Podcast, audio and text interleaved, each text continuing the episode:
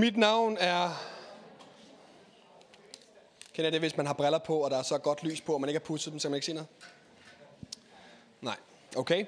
Men velkommen til. Mit navn er øh, og jeg er en del af præsteteamet her i kirken. Det er altid en fornøjelse at få lov til at tale, og øh, jeg har noget rigtig godt til i dag. Det kan I glæde jer til. Det bliver fedt. Og så har vi fået besøg fra Græsted. Jeg skal nok gerne nævne navne, men det er bare dejligt, I er her. Jeg er fra Græsted. Øhm, I dag, for dem af jer, der var her om formiddagen, så har I nok set, at vi havde dåb. Og nogle af jer, der var her om formiddagen og havde så dåb, Flemming, så var jeg nogen, fedt. Øh, det er sindssygt fedt, at vi havde dåb i formiddag. Dem af jer, der er gået forbi sådan et vildmarksbad derude, har nok tænkt, hvad der skete. Og det var der, vi dybte syv mennesker her fra kirken. Fra vores kirke. Er det ikke fedt? Jo. Det er jo derfor, at vi har kirke, ikke? Det er fordi, vi har selv oplevet Jesus og ønsker, at andre mennesker skal opleve Jesus. Og så er der da ikke noget større, end når mennesker siger, jeg vil følge Jesus resten af mit liv. Amen. Ikke? Så bliver det så fedt. Ikke? Ja, okay, ja, ja. Men altså, sådan er det. Så derfor har jeg tænkt mig, at... Øh, og jeg ja, en lille sidebemærkning. Hvis man nu sidder og tænker, åh, jeg skulle have været der, kunne jeg ikke have hjulpet med et eller andet? Kunne jeg ikke bare have set noget, gjort noget? Jo, vi skal have båret den der op på en trailer. Så her bagefter dem af jer, der synes, jeg vil godt have hjulpet til med dopen. Og som er stærke, ja. Vi gider ikke sådan nogen, der faktisk ikke kan hjælpe. Så derfor, så, fordi der har været dåb i dag, så tænker jeg, det er oplagt, at vi taler lidt om Jesus, som er ham, dem, der er blevet døbt, ønsker at følge. Det giver god mening at snakke om Jesus sådan en dag som i dag også. Derfor har jeg valgt, at vi skal være sammen om søndagens tekst til i dag, for den passer rigtig godt. Søndagens tekst er brylluppet i Kanaan. Den har man hørt mange gange, ikke? Men den her, det bliver rigtig godt. Så jeg starter med at læse den op, og så skal vi bede sammen. Den kommer også op på skærmene. Den tredje dag var der bryllup i Kana i Galilea. Og der var Jesu moder med. Også Jesus og hans disciple var indbudt til brylluppet.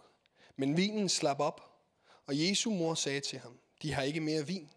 Jesus sagde til hende, hvad vil du mig, kvinde? Min time er endnu ikke kommet. Hans mor sagde til tjenerne, gør hvad som helst, han siger til jer. Der var der seks vandkar af sten, som stod, øh, øh, som stod der efter jødernes regler for renselse, og rummede hver to til tre spande.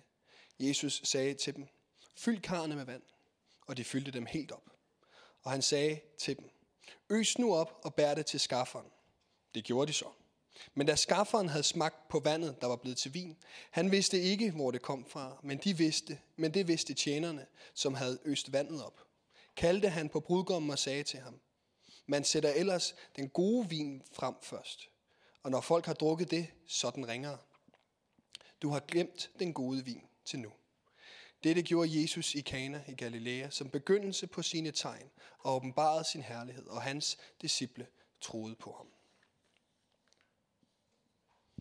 Gud, vi beder dig om, at du må åbenbare din herlighed for os. Må du tale til os i dag. Må du røre ved vores hjerter. Giv os drømme og håb for fremtiden. Amen. Det er en, en rigtig dejlig tekst. I den her tid, vi er i nu, så er vi sådan rent i traditionen, der er vi jo så i anden søndag efter Hellig Tre Konger. Og det betyder, at vi er i en tid, hvor at vi, vi skal snakke omkring, hvem var det Jesus han var. Og han blev åbenbaret som Gud. Anne holdte i prædiken, Anne, som også er præst her i kirken, holdt en prædiken sidste søndag omkring, at de tre vise mænd kom til Jesus. Og derigennem så blev det åbenbaret, at Jesus ikke bare var herre hvem som helst, der blev født. Men det var en Gud. Det var Gud. Det var Gud selv, der blev født. Den næste åbenbaring, man har, det er, at Jesus han bliver døbt i Jordanfloden, og himlen bryder ud, og så er det, at Gud siger over, Jesus, dette er min elskede søn, i ham har jeg velbehag. Det er ligesom de to åbenbaringer, man har. Og så har man denne her, hvor at Jesus åbenbarer sig selv. Før var det det, ligesom igennem de tre vise mænd og igennem Gud. Nu er det ligesom, at Jesus træder ind på banen selv og viser, at han ikke bare er her hvem som helst, han er Gud selv. Og det er så den her scene, man ser det i, i et lille bryllup i Kana. Fedt, ikke? Det er første gang, man ser Gud. Igennem Gamle Testament, så har man gerne vil se Gud, og alligevel ikke, for Gud sagde, at hvis man så ham ansigt til ansigt, så skulle man dø. Intet menneske skal se mig uden at dø. Så derfor måtte Moses kun se ryggen af ham, da Gud gik forbi en klippesprækken. Men nu er Jesus blevet menneske. Eller Gud er blevet menneske i Jesus. Og nu har vi mulighed for at se og føle og røre og høre, hvem er Gud. Hvis man har set Jesus, så har man set Gud. Og Johannes han lægger op til den her tekst ved at sige, øhm, den tredje dag. Den tredje dag efter hvad? Før hvad? I forhold til hvad? Det ved man ikke. Men det er bare som om, at Johannes han har lyst til lige at skrive den tredje dag ind i teksten. Og os, der kender slutningen på Jesus liv her på jorden, ved jo, at Jesus lå tre dage i graven. Måske har Johannes lagt lidt ind i den her tekst. Måske er det ikke bare en, en lille beskrivelse om, at der gik tre dage fra et eller andet til et eller andet. Men måske vil Johannes egentlig gerne lægge op til, at hele den historie, vi skal høre om nu, handler måske faktisk om noget større end et lille bryllup. Tre dage lå Jesus i graven. Og måske er det også derfor, at Jesus han, eller Johannes får Jesus til at sige, min time er endnu ikke kommet, fordi at det var jo ikke her, at Jesus han skulle åbenbares på korset, om at han frelste os. Det kunne måske være derfor, ikke? Det ved man ikke. Men den tredje dag, det er bare ret sjovt, er det ikke det, at det står som den først? Jo, tak for det. Lige efter det, så står der, var der bryllup. Den tredje, tredje dag efter, den tredje dag, var der bryllup. Bryllup er jo en dejlig ting. Men når vi læser det i Bibelen, så handler det jo oftest om den tid, der kommer efter vores liv. Så skal vi møde Jesus. Så skal der være fest. Så er der bryllup. Ikke? Har I hørt den, det billede brugt før omkring Guds rige? Japs. Er det mon tilfældigt, at der står tre dage efter, at der bryllup? Det er som om, at Gud han vil sige, eller øh, Johannes skriver her, Jesus er ham, vi har ventet på. Og efter tre dage, så skal han åbenbare sig som Gud, og så skal der være bryllup. Så skal der være fest. Hvis Helle havde været her, som tidligere var præst her i kirken, så havde hun sagt, God wants to party. Ikke? Det kunne ikke lade være. Så Johannes han sætter scenen med det her. Nu træder Jesus ind på banen. Han starter nærmest med at åbenbare slutningen for, hvad det er, der kommer til at ske i det allerførste Jesus, han laver. Det synes jeg var meget interessant. Det kan man lægge, lægge rigtig meget ind i, og det har jeg så også gjort. Så kommer der en sætning, som er fed, ikke? Ikke? Den er her. Men vinen slap op, og Jesu mor sagde til ham, der er ikke mere vin. Vinen slap op. Det er krise, ikke? Det virker sådan, ikke? Det er, altså, det er som om, at det, Maria, hun fanger hurtigt, det er ikke fedt. Og hun tænker åbenbart, det er mig, der lige står for det. Eller så ved hun bare, at øh, hendes søn ikke er her hvem som helst, tænker, han må kunne fikse det, for han må også kunne forstå problemet i det her. Og Jesus han kan ikke i starten forstå det, eller han siger, jo, hvad ved du, mig kvinde, og det er lidt, måske lidt voldsomt sagt, men det er som om, de deler ikke samme begejstring eller øh, bekymring for det her. Men alligevel så forbarmer Jesus sig og siger, jamen så lad mig da fikse det. Vinen slap op. Kunne man tro, at Johannes havde lagt mere i begrebet, eller i sætningen omkring vinen slap op, end at bare lige at beskrive en fest? Måske er det et billede på, at nu er Messias kommet. Jødedommen er slut. Vinen er sluppet op. Der er ikke mere af den gamle vin. Nu er den nye vin kommet. Tre dage efter, så skal der være bryllup, og den gamle vin er sluppet op. Og vi kender jo, vi har jo læst lige læst historien, så vi ved jo, at det er fordi Jesus han kommer med en ny vin, som er bedre. Hvorfor gemmer man den gode vin til sidst? Du har gemt den gode til nu. Så måske er det et billede på, at, at jødedommen er slut. Der skal ske noget nyt. Alt det, som profeterne har snakket om i lang tid, at one day så kommer der en, der skal befri os. Det er nu. Og måske sidder du her i dag og har tænkt, eller har levet dit liv, hvor at du har gjort, hvad der føltes rigtigt for dig. Du har levet dine drømme og dine længsler ud. Du har opnået noget her i livet, og du tænker, det er egentlig gået rigtig godt med mig.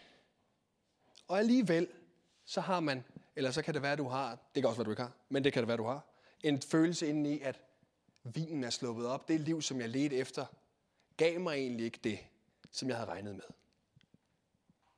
Min længsel efter succes her i verden, eller min længsel efter at høre til de rigtige fællesskaber, var fedt. Men det er som om, at det kunne ikke give mig det, som det skulle, fordi det løb tør. Eller har du kæmpet med hele dit liv og gerne vil passe ind? Hele dit liv har du tænkt, jeg, jeg er måske ikke, jeg kan ikke helt finde ud af at omgås i sociale sammenhæng, eller kirken her, at det er for mærkeligt, jeg kan ikke helt følge med, jeg kan ikke give mig det samme, som alle andre kan give. Hele livet har hele tiden været noget, du har skulle præstere. Hele tiden har været noget, du bliver nødt til at hive dig op i nakken og tænke, jeg må lige tage mig sammen, fordi at alle de andre til synligheden godt kan finde ud af at hive sig op i nakken. Og så har man kæmpet og kæmpet og kæmpet hele livet. Til sidst så finder man ud af, at den vinkande, man har drukket af, den er bare blevet tom. Man kan ikke mere. Nogle gange har jeg det sådan, at jeg glemmer, hvad skal man sige, hvis, hvis man kan snakke om vin, er indstillinger eller holdninger eller åbenbaringer omkring livet. Nogle gange så kan jeg godt glemme, og som præst, at Gud vil gerne være en del af mit liv. Gerne vil være en del af de opgaver, jeg har igennem de samtaler, konflikter, drømme, længsler, mål. Alle mulige ting, som jeg har i mit liv, ønsker Gud jo faktisk at være en del af. Men nogle gange så glemmer jeg det, og så løber jeg bare rundt i mit eget lille hamsterhjul og prøver at få alle tingene til at hænge sammen, indtil at jeg må give op og finde ud af, at jeg kan ikke selv. Og så er det, at Gud han står der og siger, Nå, er din vin løbet tør? Er du rent, er du rent tør? Og så er det, at Gud han tilbyder sig og siger, jeg har en bedre vin. Min vin slipper ikke op. Nogle gange kan vi også bare have det som, som kristne, i et fællesskab, hvor vi prøver at gøre os til, eller prøver at gøre de ting, man ved, man skal gøre for at passe ind i kristen fællesskab, så der ikke bliver stillet spørgsmålstegn ved ens tro. Fordi når jeg han løftede hånden under fjerde sang, fair nok. Han er nok med. Stadigvæk. Man, prøver, man ved godt, altså os, der har været kristne længe, ved godt, hvordan man skal agere. Og det kan godt bare blive sådan en, en skal, en boble af, at man, jo, men her der siger man altid, jo, jeg har det rigtig godt. Det siger man i kirken har man det rigtig godt, når man møder folk her, eller skal jeg hælde en kop kaffe op til dig? Altså man gør alle de rigtige ting. Men det bunder måske ikke i noget, i noget dybere, end at det prøver at passe ind. Det er måske ikke fordi, at man har oplevet Jesus, og igennem det, så har man bare lyst til at hjælpe mennesker. Han har lyst til at være ærlig omkring, hvornår det ikke går så godt. Og det kan krakelere, og lige pludselig så er den vin tom, og så falder man sammen. Og så kan man ikke mere.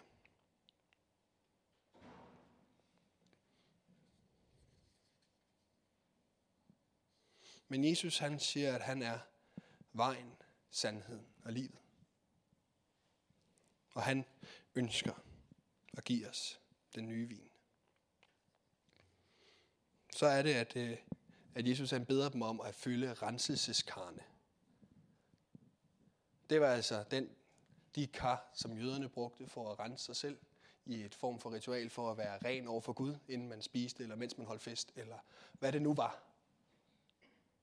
Og det er dem, Jesus han beder om, at lade dem blive fyldt til randen. Og det er det vand, der bliver til vin.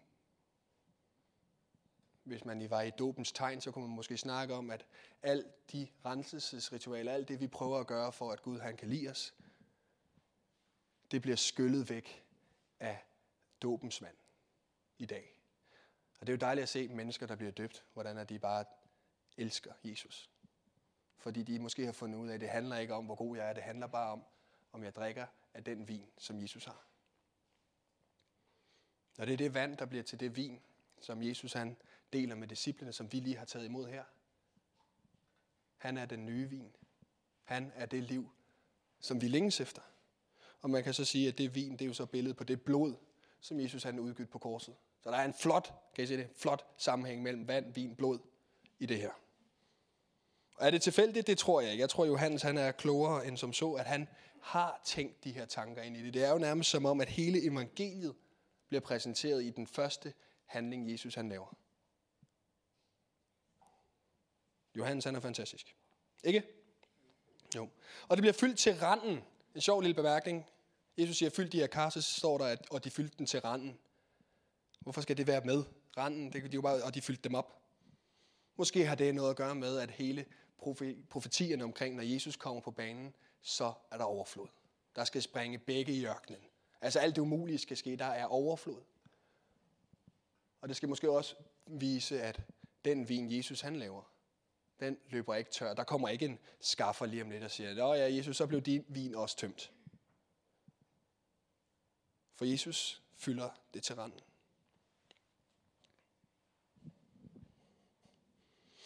Og så kan man tænke i dag, at man elsker Jesus, og man ønsker, at han forvandler ens liv. Man ønsker at blive mødt af ham. Og det er dejligt. Men der er en ting, som er helt afgørende for den her tekst, hvorfor det overhovedet lader sig gøre, hvorfor det overhovedet er, at Jesus han kan lave vand til vin. Og det er, at han blev inviteret. Det første, der står, det er, den tredje dag var der bryllup, den har vi været hjemme, og der var Jesu moder med, og Jesus og hans disciple var indbudt til brylluppet. Det er altså helt afgørende, om Jesus han bliver inviteret ind, eller han ikke gør. Jesus er ikke en, der maser sig ind igennem din, dit liv og trænger sig på. Han er en, der skal inviteres ind. Men lige så snart man siger, Jesus, vil du ikke godt hjælpe mig? Så sparker han døren ind og går ind. Og så er han der, så, så står der i Gamle Testament, ikke? så spænd dine baduner langt ud, ikke? bred din teltdu langt. Jesus han kommer ind, og så bor han der. Men han skal inviteres ind. Han er der ikke bare. Vi bliver nødt til i de områder i vores liv, om det er hele vores liv, vi ikke har sagt ja til Jesus endnu, eller det er områder i ens liv, hvor man kan mærke, at her der har Jesus ikke været længe. Vi bliver nødt til at sige, Jesus, vil du ikke komme ind og forvandle den gamle vin, jeg har, til den nye vin. Det er helt afgørende, at vi inviterer Jesus ind.